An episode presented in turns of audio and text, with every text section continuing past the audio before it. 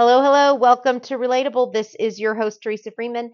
We are kicking off season two with Elena Agar, who is career coach, author, talent executive, and podcast host for Shift with Elena Agar. She also spearheads an organization called Bloom Youth, a nonprofit education platform made for youth to accelerate their talents. In this episode, we learn what are some of the biggest mistakes people make in interviews, how can people best position themselves during this period of layoffs, and what was it like to move from Russia at 13? What did Elena do to build her confidence? The answer might just surprise you. Listen in to find out and enjoy this episode.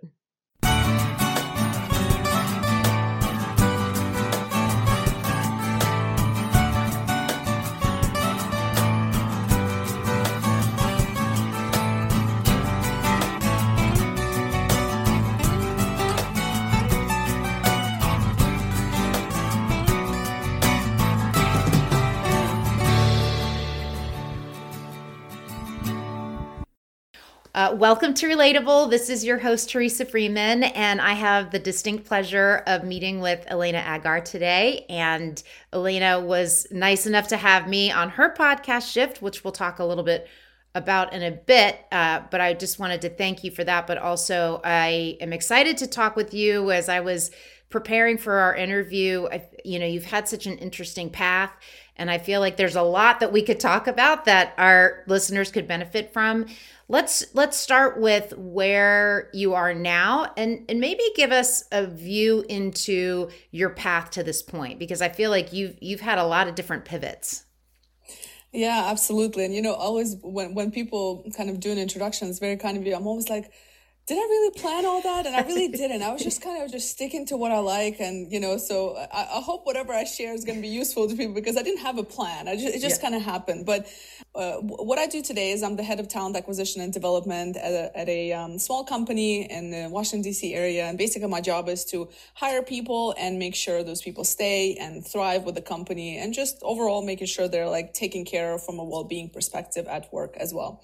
Um, but before I got there, if you would have asked me when I was in my early early 20s, um, I would not imagine I'd be here for sure. I don't know where I would be. I actually was just jumping from job to job because I would want to try different things. I didn't really have a clear clue of what I wanted to do.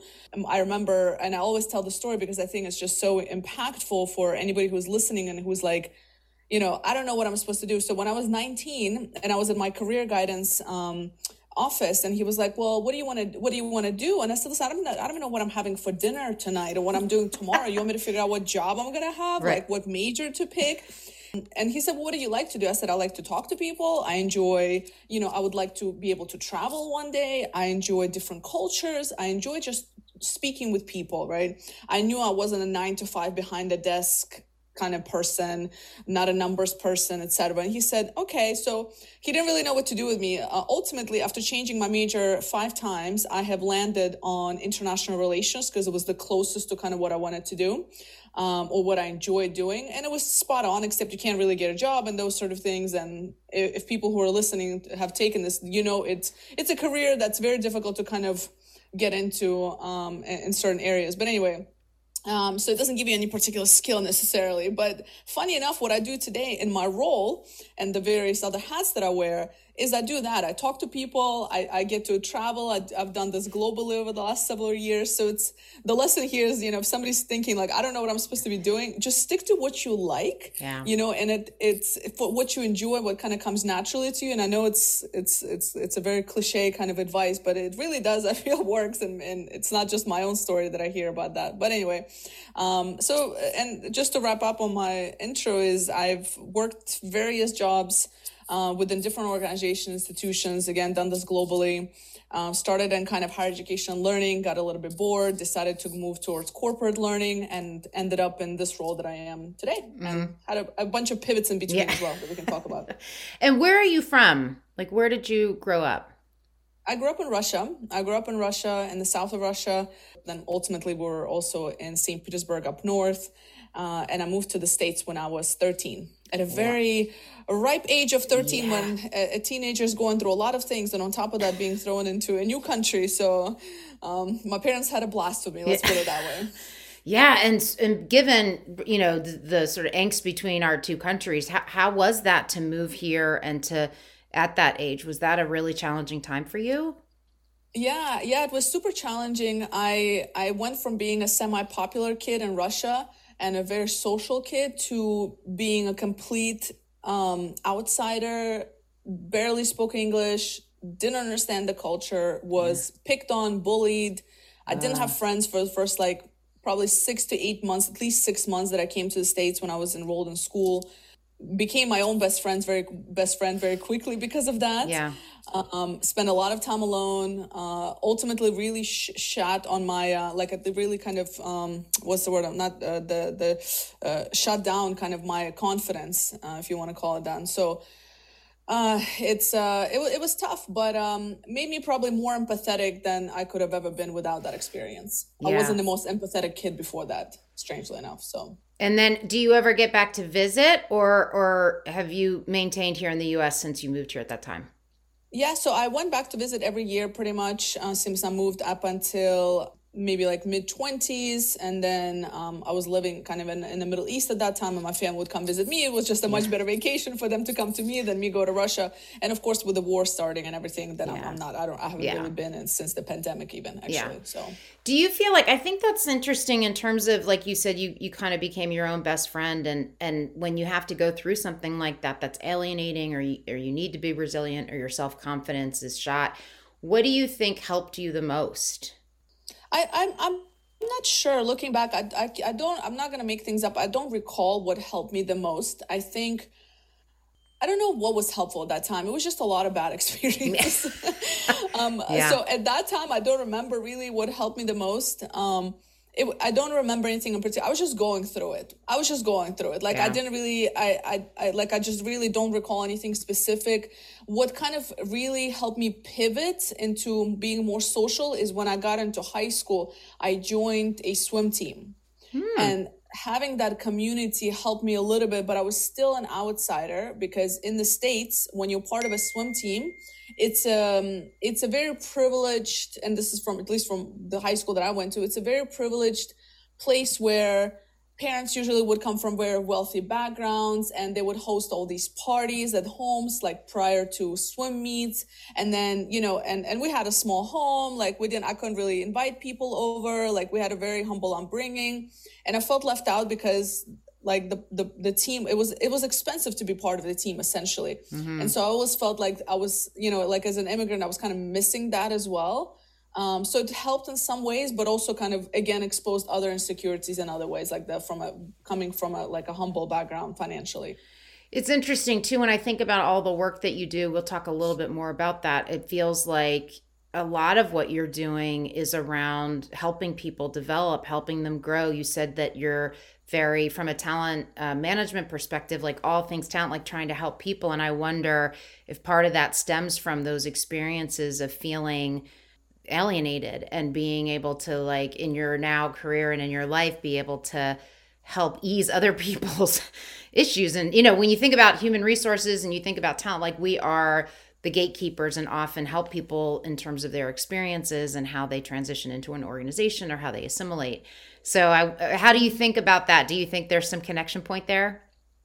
Oh yeah. I mean um I, now just you're, you're mentioning it it's like i'm almost helping my 13 year old self my 16 yeah. year old self um, yeah. because I was always kind of the outsider. So I'm very, and even like with the, we can talk about that, but with my nonprofit Bloom Youth, I do a yes. lot of volunteer work with, with, with kids that simply can't afford career services. They don't have access to it. This year, the big focus um, for us is also um, uh, foster care um, uh, kids, so kids aging out of foster care, low socioeconomic areas, and I feel like because those are the underdogs that they just don't know, and like like myself, I just didn't know. I didn't have access now, knowing what I know now.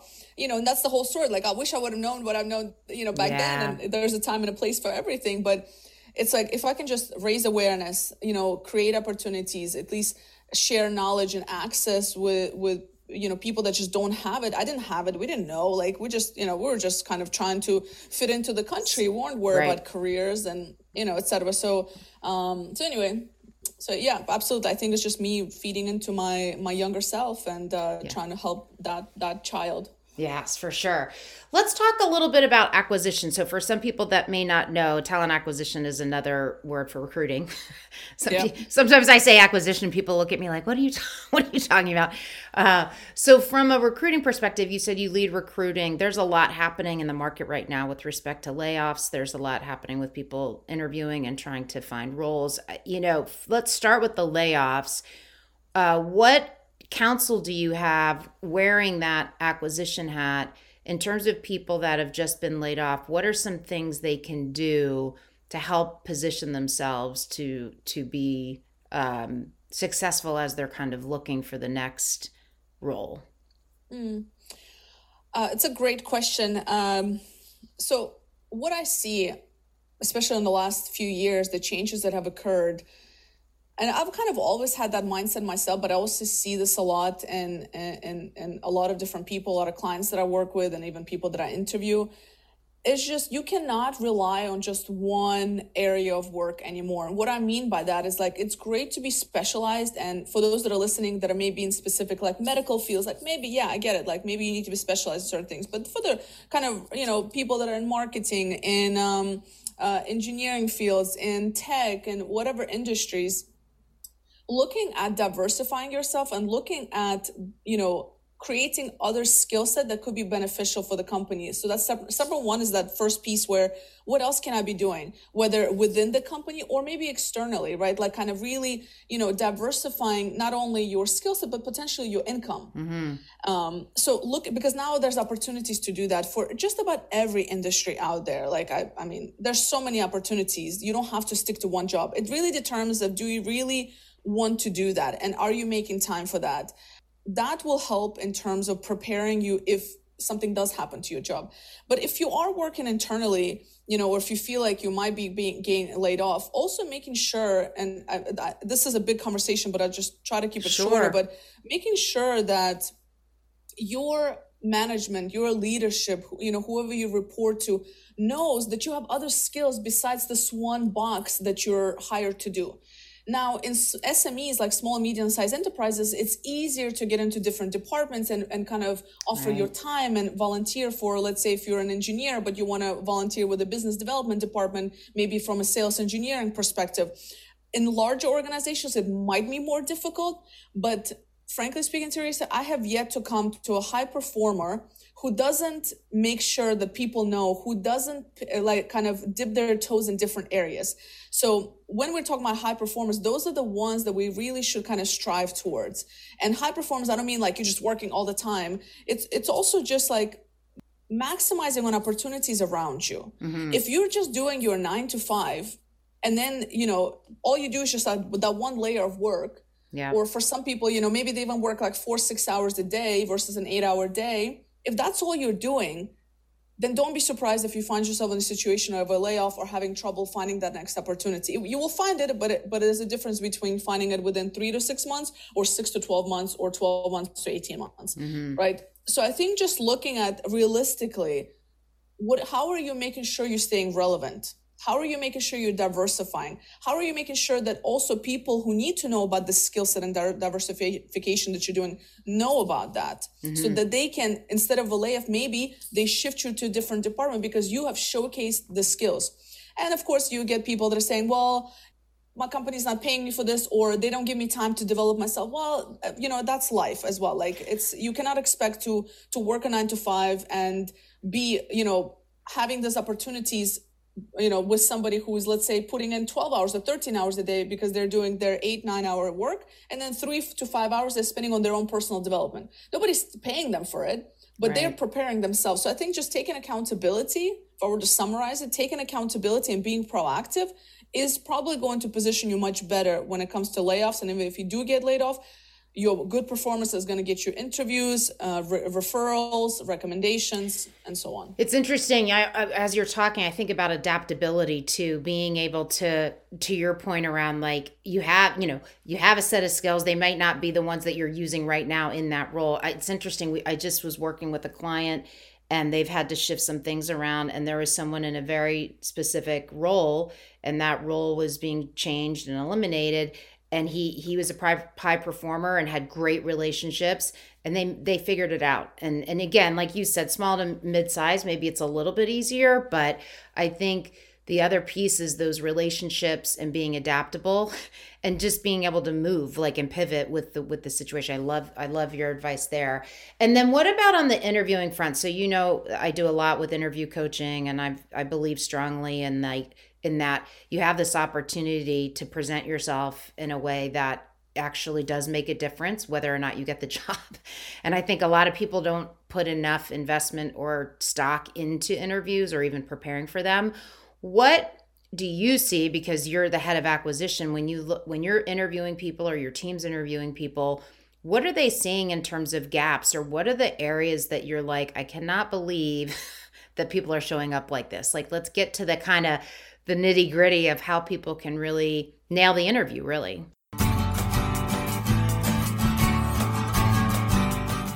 Teresa's new book, Soft Skills I Learned the Hard Way, is out and available on Amazon. She writes about many epic fails throughout her career and how she learned from them so you don't have to. This book is full of cheat codes for how you can differentiate yourself when it matters, like in interviews, trying to get that promotion, or being a first time leader. As always, thank you, Relatable Community. We are so grateful for your support and continued listenership. As of today, we are 15 countries strong. Now back to the show. Yeah. Um, so I see, I, I interview people on almost day, daily yeah. basis, and so I've seen, I've seen it all. Yeah. One of some, some of the biggest ones is just positioning yourself in a way that you feel that the, that, that the company feels like you actually want to work there versus just looking for that next paycheck. I get very turned off from candidates who are not really coming prepared with a lot of questions. They they show so I I will give a chance to a candidate who cares about his his or her own career progression versus somebody who just asks me like very standard questions. The difference here is that people who really truly care about their career progression their questions are around like they really want to get to know the company culture. They really want to get to know the uh, career opportunity to career development opportunities available. They really get to know like what is the team like? They ask good questions versus yeah. standard uh, you know uh, people that are just kind of looking for their next next paycheck. It's very much like okay so uh, you know what's the project how much is the pay what are the benefits? And it's it's like yes we care about that too. Everybody should care about that. But what it shows me is that you only care about that. So you're not really even putting that much thought into your own career development or at least that's what i'm assuming because you left it for me to assume that. Right. Because that's what you that's how you position yourself um, another thing is just in the virtual world, and I'm in tech, so I see I deal with a lot of introverts and a lot of kind of people that are more analytical, so they don't necessarily have those extroverted social skills. But what I tell people that even if you're an introvert, you really got to put your best extrovert 30 minutes, whatever, however long foot forward. And part of that is making sure you dress appropriately for the interview. Like just because it's a tech company, I don't expect you to show up in a suit and a tie, but don't show up in a hoodie. Right. You know what I mean? Like don't show up in a hoodie. Like show up in a, you know, like a business casual kind of style. Um, also f- taking it on the phone. I understand situations happen, but you know that call is a video or people say, oh, I didn't realize it was a video look at the invite. It does say, hey, it's a video call, come prepared. So paying attention to these little details mm-hmm. because that you're just that means you're you're you're not paying attention to details. You're not prepared. You didn't spend time to be like okay am i ready for this? It's like little basics mm-hmm. that are concerning. Or you know and again this is this is small but it's a, it it usually usually teresa surprisingly when you see these them missing these small things and sure life happens but right.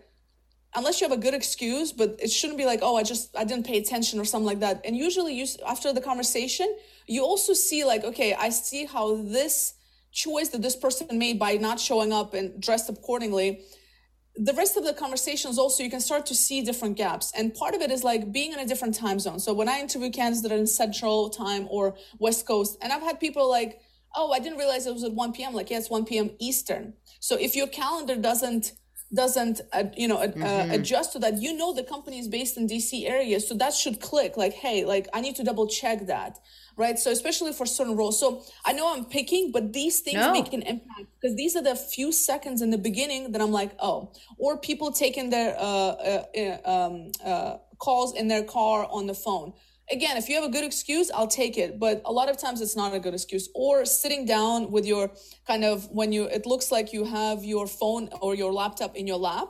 and it's almost like for those uh, people who are listening it's almost like as if you were looking yeah. down and all I see is your head and your or like here up you know yeah. yeah so just you know the basics of digital communication is speaks volumes because it's sh- because if i'm you know for any role today you're going to be talking with clients internal clients external clients. I need you to be able to present to me. And if you are showing up like this to an interview where you should put your best foot forward i assume you should have prepared for it. And you don't come prepared that's a big turnoff. And so, uh, th- you know, and there's a lot of tips out there, like, you know, Google. That's another thing that drives me crazy. Like, Google, ask Chat GPT, what are the top 10 things I need to do preparing for the interview? Like, you know, it's like common sense. And the, the final thing is, staying in touch and sending maybe even a thank you or a follow up um, uh, staying connected, not ghosting. That's another thing. Like candidates will, I'll have an interview and then they'll ghost me, or um, you know, or if, or they just don't show up. It's your name. It's mm-hmm. your name, and it's a small, small world. And you know, and you, we usually remember Mm-hmm. bad experiences. So we're that name is probably going to stick if it was a bad experience, and equally it's going to stick if it was a good one. And in the world of recruitment, it's a small world as well. And so when people reach out to me like, "Hey, I saw this person, I mean, you know, was interested in your company, or do you know this? I know you're hiring for the same role. Have you come across any good candidates?" And this is where I tell other recruiters, I'm like, "Yeah, actually, you know, I wasn't able to hire this person, but he was really good. Why don't you talk to him?" So again, reputation. Think yeah. about your reputation when you're interviewing. I love that. You know, it takes 20 times to undo a bad first impression. So, interviews, I would say largely, certainly the first interview is all about that first impression because it sets the table for you then to even want, as an interviewer, to want to listen to them uh, in terms of their credibility and what they're bringing. And the other thing I loved what you said is that intentionality of at least pretend like you want it. like, at least, you know, that effort comes through. So, even if you're not sure, and maybe you're not maybe you're not sure if you you want it or not but put all your best foot forward so that you can get the outcome and then make the decision versus leaving someone questioning whether or not you really want to be there yeah for sure and what what i also find interesting i think a lot of candidates look at it from their perspective versus from the perspective Ugh. of recruit oh my or the hiring manager yes totally. and it's like as a hiring manager if i'm interviewing somebody who has two people who have the exact same resume, great background, all those things that tick in the box. Who do you think I'm going to hire? I'm going to hire somebody who is actually interested. I'm going to hire somebody who asks good questions. I'm going to hire somebody who can have a nice conversation. The personality fit matters. The culture fit matters. So doing your homework about the company culture. Yeah. Um, and, and, and I know that people get nervous, but what I always advise candidates is like, you should know your scripts so well uh, the the you know to talk about your experience. You should know exactly what you've done and you need to practice it over and over again. Record yourself on audio and video so that way you come yeah. off smoother versus like answering questions just to tick the box because and i get it because it comes from nervousness but the way you prepare again is practice practice practice. Yes. Um so that it just comes off natural. That that that piece is very important in interviews in general Love it. Oh my gosh. I, love, I could talk to you about that all day. Uh, tell me a little bit about Shift, your podcast. Tell me what your what your objective is with that podcast and and a little bit. I, I think it's a you've been at it maybe two and a half years. Is that right? Yeah, it's been a couple of years you know, every time I interview, I always tell my partner, I'm like, I just love this podcast. Like, I just love meeting these people. It is phenomenal. Um, I've started this as um, back in 2020, as so many podcasts did. I'm just, you know, yeah. being in a pandemic, just having conversations because I was, I was always a person who would always just talk to people and network and kind of have chats. And and my business partner at that time was like, you should really start recording your conversations because I would then go and tell him, be like, oh my god, I talked to this person, they said this, yeah. etc. And so it started off as helping people overcome cha- uh, challenges when it comes to change but then what and it still kind of has that theme like mm-hmm. kind of getting out of your comfort zone. And as as i've kind of started chatting with people i've realized that the theme that comes out is that there is no one way to do things. That change is different for everybody. And it's all about how can you do small pieces every day small habits you can create for whatever goal you have whether it's change whether it's entrepreneurship whatever well-being.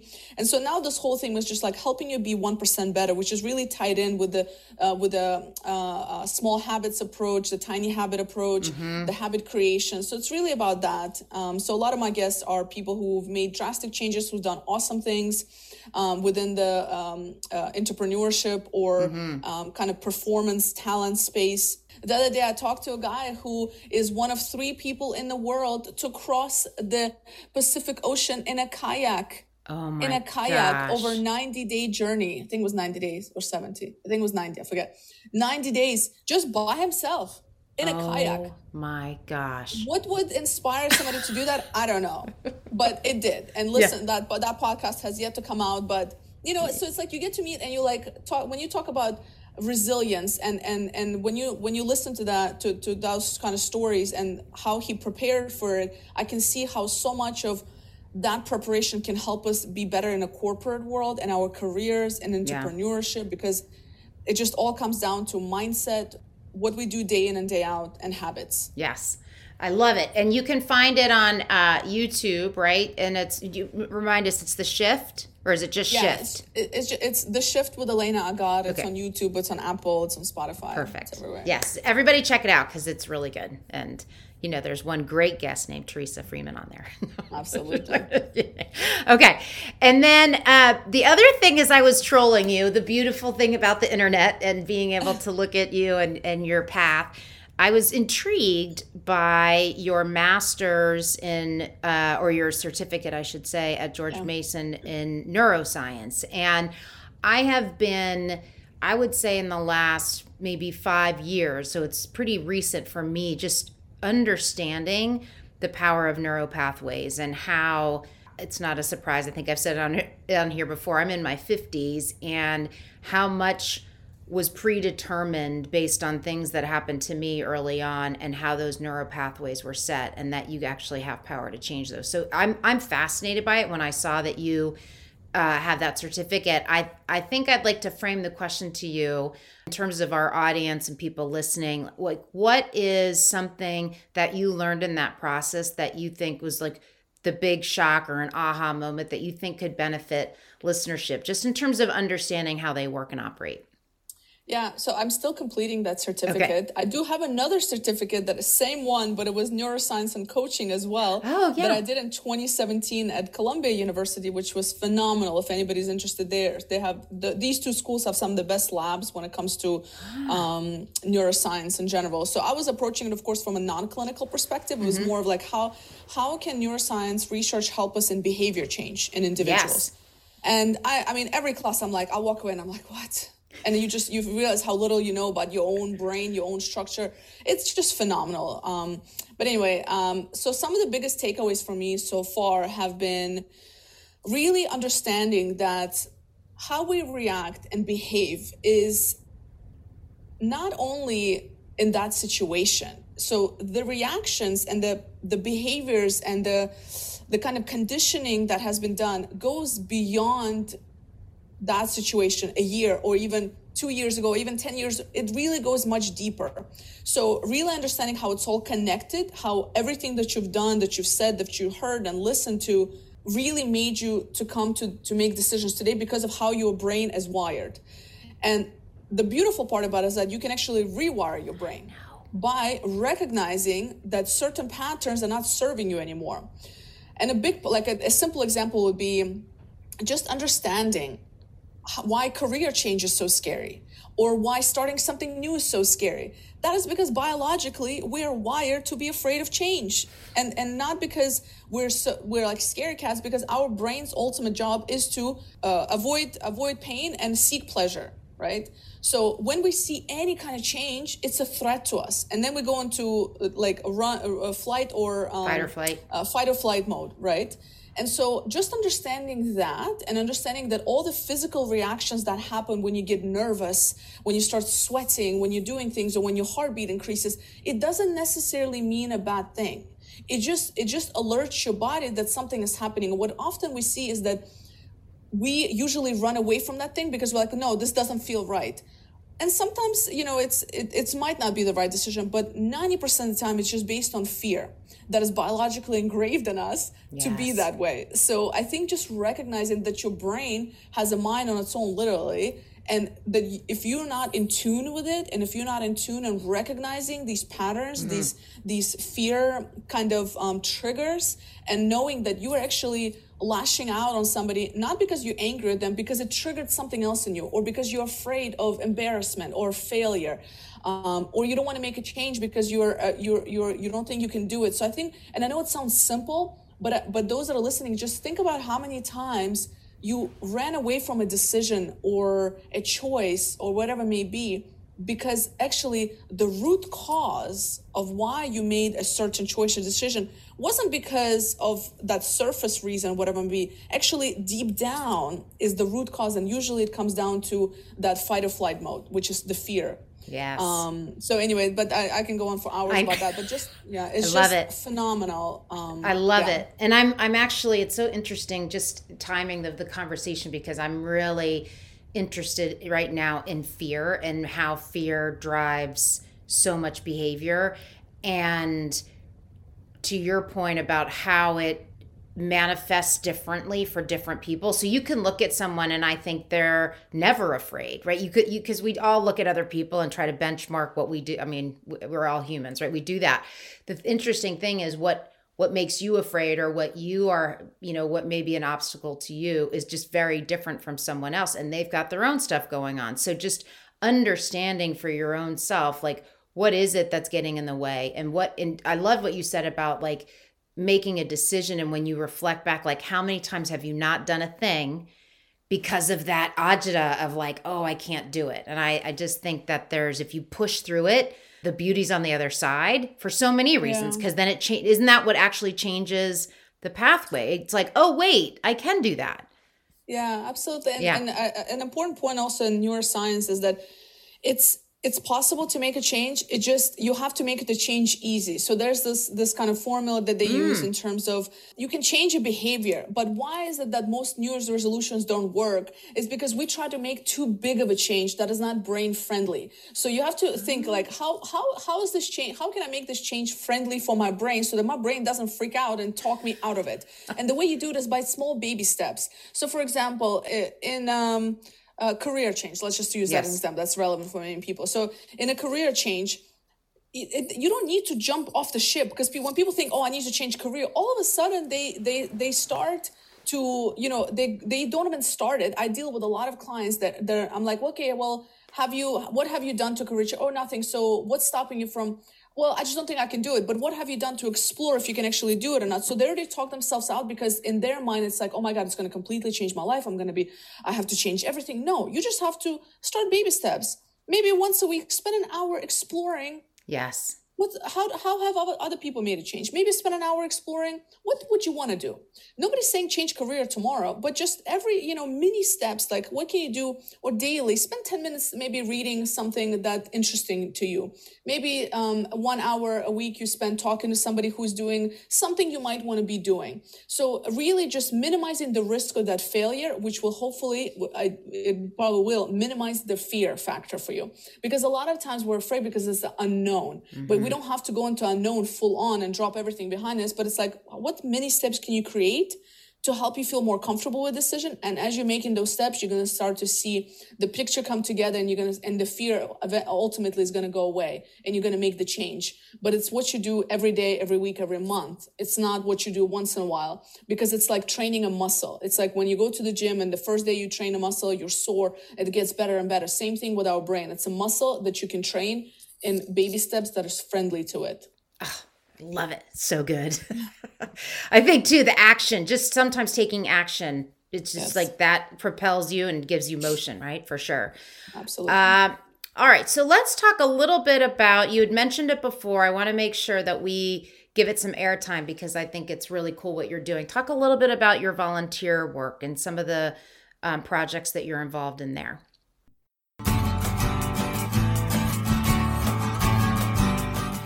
We are busy scheduling relatable interviews for 2023, and we love our relatable community. If you or someone you know would be a good guest for Relatable, let us know. You can send an email to info at tfasoftskills.com. Include the potential guest name and contact information. Please send all suggestions to info at tfasoftskills.com.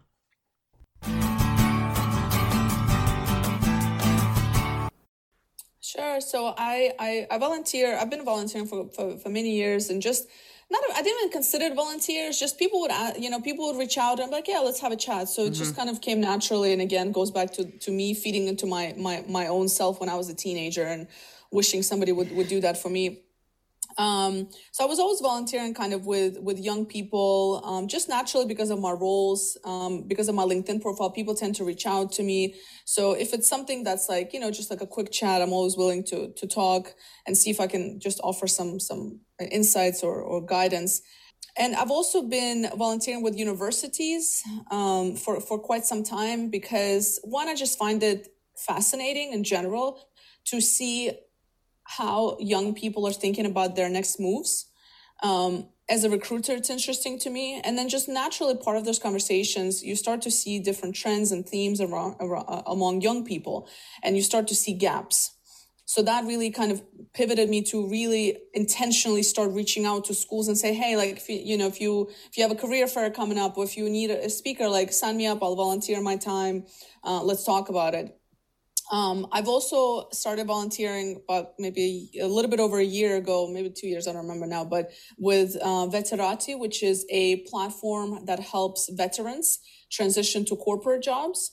And that's been fascinating as well because again, you know, it just it, it just makes you realize that not just young people, but even people in mids and senior of their careers, job search is not something anybody really it teaches us and yeah. it's it's scary and it's not always you know those resources are not always accessible to people not everybody can afford it and you know and if that's what i can do for our veterans beautiful and then bloom youth which is the the nonprofit that kind of i made more official over the last year is really focused this year on servicing youth that are uh, from low socioeconomic areas and youth that are aging out of foster care. There's different uh, kind of programs that I'm, I'm, I'm involved with. And essentially, that to me is, is important um, because, again, I think just helping the underdog and, and mm-hmm. it's heartbreaking to me that when I see people that come to me as now clients in my coaching practice at mid level or senior level, I'm like, how are we not having these conversations earlier on? And furthermore, people, you know, like foster care kids, for example, they don't even have access to it. And, you know, and, and I feel like they should, like, I feel mm-hmm. like everybody should. So it's just, it's just, I don't know. It's just a thing that I, I want to do that I'm doing. And luckily enough, I also have a whole lot of people that feel the same way. So now there's many of us um, that are going to be doing these mentorship things and really just anything from career development to you know how do i pursue an education that might fit my financial plans better um, so I, I don't know. I just i just feel like we should be doing more of that. And it's and for me it's it's heartbreaking to see people at mid or senior level of their career that just never had these conversations before yeah. or forgot because nobody pinged them and time went by. And it's much more difficult to make that change later on. And um, I, I don't know. I, I'm, I'm, now i'm going down the rabbit hole but i just i just relate very much. And i just want to if i'm able to add some kind of piece of knowledge to those people and maybe change their career projection that's what I would like to do. Yeah, and I love the name uh, Bloom Youth. I think that's such a clever, like it's it's right. You know, you know what it is right away, so it's great. And I know I I think you and I emailed about this. I, I definitely want to help out, so I'll I'll yeah. need to follow up on that. But um, I, I think you're right, and it's interesting. There's something about the young people and being able to connect early so that even if it's just planting a couple of seeds you, you know it's not like you're going to boil the ocean you know you're not going to solve right. everything but the idea of like access to information access to something that maybe they wouldn't otherwise hear having people that are in the world the working world now and able to translate what that is to someone at that age like that it's almost like we're you know it's that that translation that's really helpful too so they start you know again just start to plant the seed start to think about like what are the things that matter and how can you be effective I just think it's so important for sure, mm. for sure. Yeah, and and uh, furthermore, for me, it's also just I see so many people unsatisfied with their jobs, yeah. and I just don't. And I think yes, there's certain situations that just it is what it is, and and not everybody has the same access, and some sometimes that even if you plant the seed, certain things that are in place, at least in the US and many countries around the world, that just block access for people, um, particularly people from low socioeconomic areas and, and from certain backgrounds. That's a reality. But there is a big percentage of the people that can you know change that for themselves. And there's a big percentage of people that can create opportunities for themselves and can create that career where they can thrive. And to me it's like a full circle because if you're spending hours and hours in a job that drains you, you're going to be not only physically, but also mentally and emotionally drained, which then impacts your well-being, which then uh, impacts your, your health overall, which then impacts the health of your future kids or your, your partner yeah. and how you, you know, it's like a full thing. It's, it's a whole thing. So, and, and, and I think that if we can just, you know, aim to have as many people enjoy and thrive in their careers and not just look at it as a job and a paycheck, which I understand some people, it's just what it is.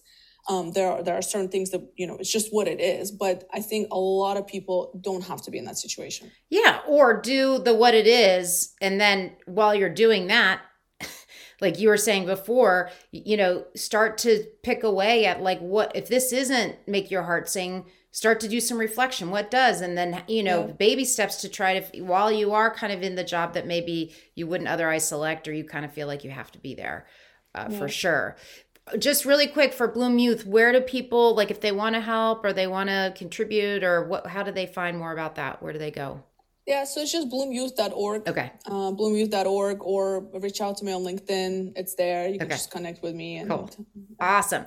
All you. So uh, we taught you, you asked me this when we met, but now I get to turn the tables on you mm-hmm. in terms of soft skills. And I think you and I had a great conversation. I know we're already aligned and there's a kinship between us on this front. Given what you do and the path you've taken, if you had to pick one or two soft skills that are really critical uh, for people and their success, what would they be? So I used to say, so I'll tell you what I used to say, the, but now I have a better answer. Okay. I used to say self awareness because I felt like that's what a lot of people lack it's continuous self awareness.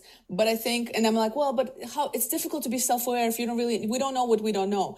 And and then I realized that the best way to become self aware is to get yourself into experiences. So experiment with jobs, experiment with um, um, uh, whatever, uh, uh, even volunteer opportunities. Creating experiences for yourself will give you those soft skills like self awareness, like uh, people skills, the social skills.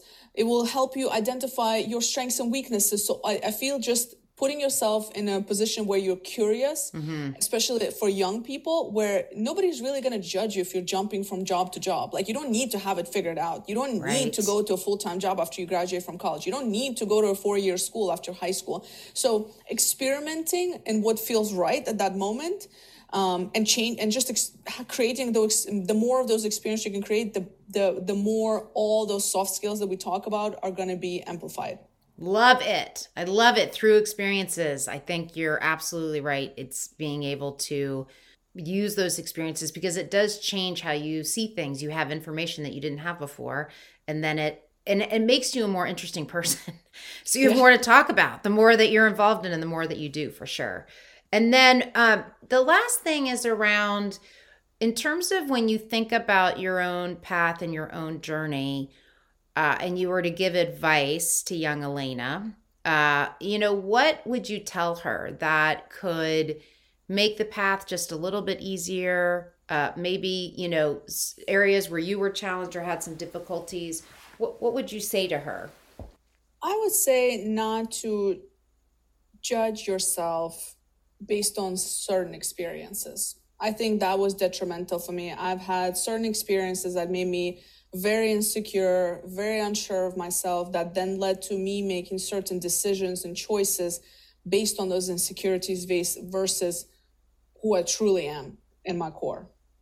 So I think that recognizing that an experience doesn't make you or break you, you know, and yeah. um, and that everybody deserve like I think I feel like everybody in the world. I mean, unless you're like you know a serial killer or something but everybody else in the world you know yeah. what people deserve you know um respect and love and the first person that's going to give it to you is yourself mm-hmm. and and understanding that if you don't give yourself that respect and love it's very difficult to attract people, whether friends or romantic partners, that are going to give that to you.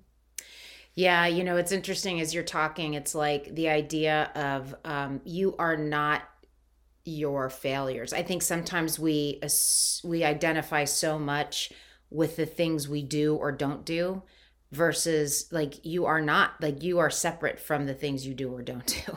like you just as a being are enough and it's really gosh, it's so hard to remember that and to not mm-hmm. get consumed by the things that you wish you had done better or the things, you know, it's like whenever you think about performance reviews, and mm-hmm. I've done this my whole, you know, people will sit down and I will not even register the positives. I'm just, I, I don't even like take it in. It's like, give me the, give me the things that I'm like not doing well and what, you know, and then I just fixate and grind on that. So it's just, it's such a good reminder to, to, to stay aware of that and to mm-hmm. kind of be that voice that like as a counterpunch to, to where we kind of naturally visit and go. for sure. Absolutely. um, the last thing I want to ask you, just because I, I feel like I just before I let you go, you know, I've noticed in your path, we didn't talk a lot about it, but just in terms of your being an entrepreneur, I feel mm-hmm. like you have this entrepreneurial spirit in a lot of what you're doing. And so tell me just a little bit about given that you've been at it for so long, you've started different businesses, you started a nonprofit, you you still have your own business and you're working with another organization. What are some of the things that have served you well as you've built out your own businesses? You know, what if people are just starting out, I have a good friend who's just left her, she's in higher education, she just left her full time job. She wants to start her own consulting firm, and it's terrifying. So, when you think about your path as an entrepreneur, what advice do you have that that you could give to people to help them out? Hmm. You don't need a business plan yeah. to be an entrepreneur. yeah, um, yeah. Uh, there's so there's so many. I, I, think if I were to give a, a useful one is just I mean I know it's repetitive, but just experimenting because you really don't know. Like you know, mm-hmm. it's never going to be perfect. You can't, you know, no matter how great your business plan looks. First of all, I don't even recommend having a business plan. You know, just just starting off small. You know, yeah. and that's just from my experience. At least starting off small. Um, I did uh, I did have a um, small business with a business partner, and we had a small team as well. Um, uh, in the past, and what that experience taught me is that I don't really want to have a, a huge company like i don't need that. I don't need to have a team. I just wanted to i wanted to create. I wanted to be an independent kind of creator and work with other partners work with freelancers. But i didn't need to be this entrepreneur. I didn't need to have this you know thriving startup or company. And that's what i've learned through my experience but i would not have learned that until i went through it. I'm like wait that's not me.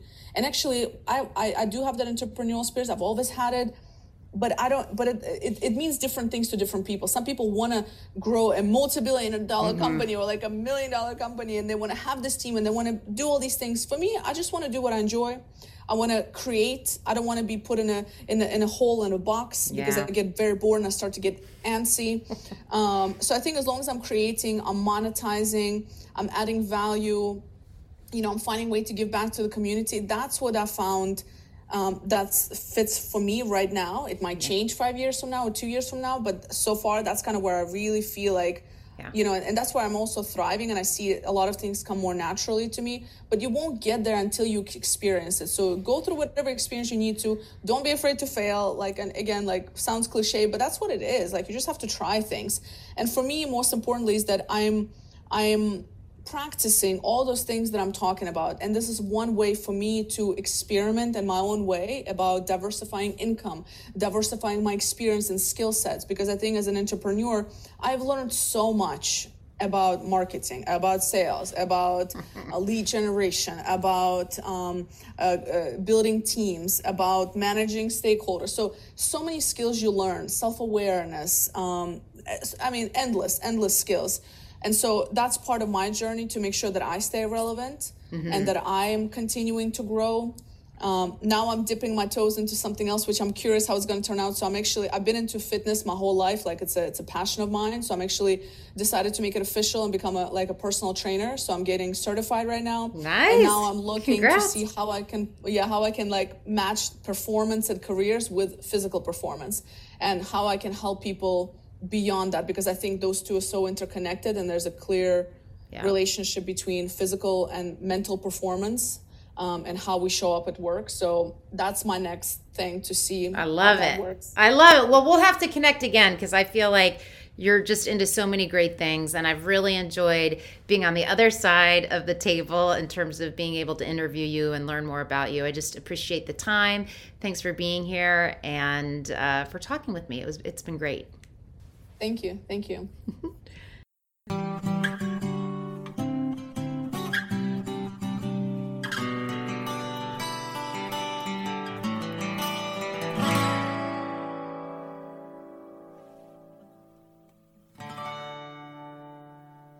Thank you, Elena, for coming on the show and sharing your experience and expertise with our listeners. Highlights for me include informing your leadership of all your skills, not just what you were hired for. When interviewing, show you really want the job, don't just show up for getting a job. Ask great questions, not just those standard ones. Stay curious, respect yourself, and shed those insecurities. Thank you to Missy for producing this episode and Hannah for your support. A big thank you to our relatable community. We continue to grow our audience and so appreciate all of our listeners who have stayed with us. If you enjoyed this conversation, please take a moment and subscribe on your favorite streaming platform. Relatable is sponsored by TFA Soft Skills, and you can find more information about Relatable and our sponsor by visiting www.tfasoftskills.com. Until next time, this is Teresa Freeman with Relatable. Stay connected.